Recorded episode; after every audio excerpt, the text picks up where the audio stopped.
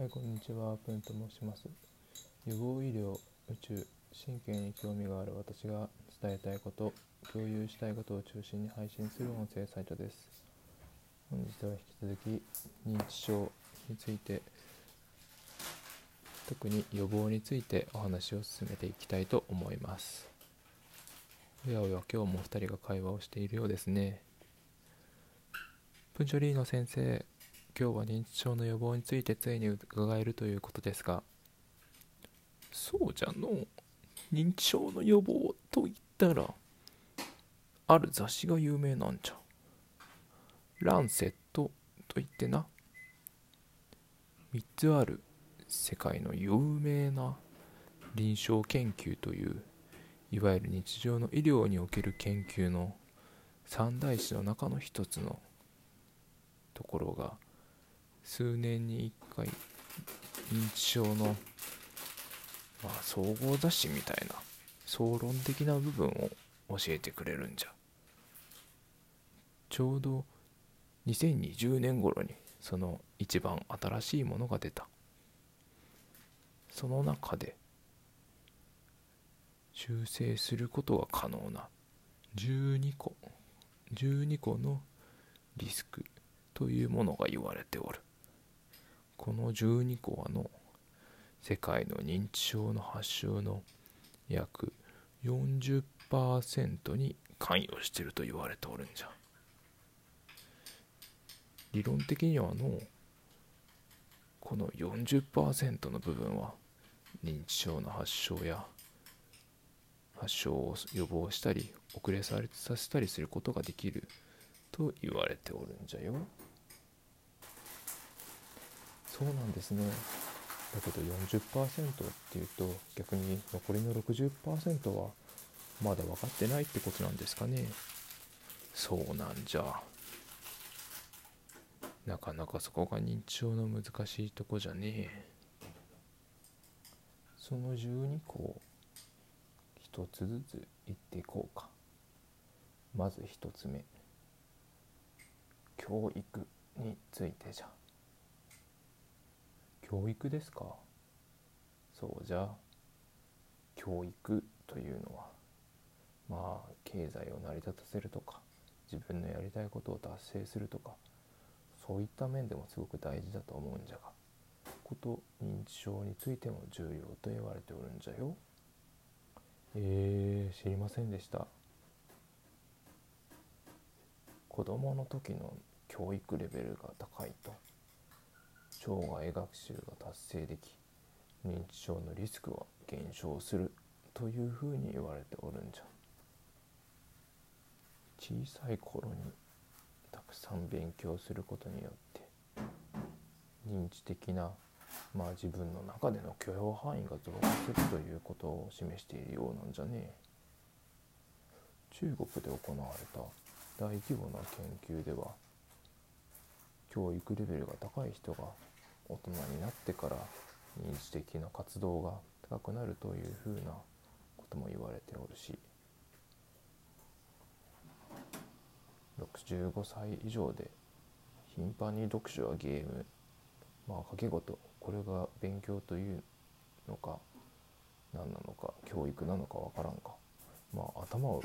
使っているということなのかそういった方々は認知症のリスクが少ないということが分かったようなんじゃ。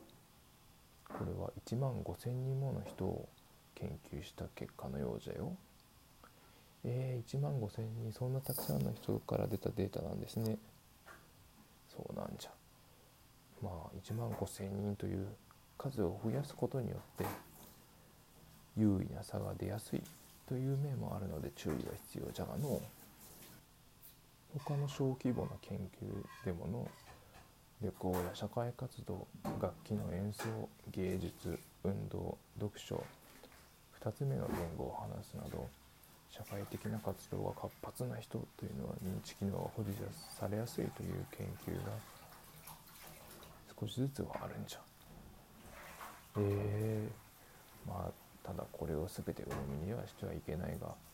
少なくともそういった、まあ、文化的というか教育というかそういった活動というのは良い影響を与えるようじゃのう。他にも認知的に要求度が高い。まあ難しい仕事というのも言い方は難しいがまあ頭をよく使うような仕事というのかのまあみんなどんな仕事も頭を使っているとは思うんじゃが。そういった仕事の方はまああまり考える必要なく機械的に動けるような仕事に比べて退職した時に認知機能の低下が少ない傾向があるという研究もある他にも退職時の年齢が高齢化つまり60歳よりも65歳で退職した時の方が認知症の発症リスクが低下しているという傾向を示すデータもあるようなんじゃよ。へえ、そうなんですね。こういったデータがある一方でじゃ何か介入をするつまり多数の人で教育を変えるとか認知的な活動を増やしてて認知症を発症するのが実際に遅れたかという前向きなデータというのはまだ存在してないんじゃよ。これは注意が必要で絶対これが効くというところでもないんじゃがただかなり可能性としては高そうなので今後の研究が待たれるところじゃ。ありがとうございます。今日はもう一つ聴覚障害いわゆる難聴についてのお話をしていこうかはいお願いします聴覚障害難聴も認知症のリスク因子というふうに考えられとるんじゃ。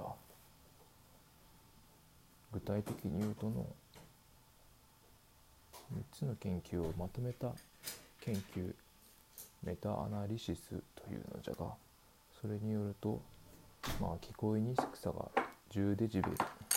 あ、具体的にどれくらいというのは私も分からんじゃがそれくらい悪化するごとに認知症発症の、まあ、リスクのオッズ比というものが1.3倍ずつ増加するというふうな報告があったようじゃ。他にも、まあ、長期のに見ていった研究で聴覚の低下があると会話や、まあ、匂い嗅内皮質という部分、まあ、記憶に大きくは関わるところなんじゃがそこそこの脳が萎縮していったという研究もあるようなんじゃ。えー、すごいですね。そうじゃろう？追加でじゃが補聴器を使うということも大事な要素かもしれんのじゃ補聴器を使うことによって認知機能が低下することが後ろ向きのデータであるが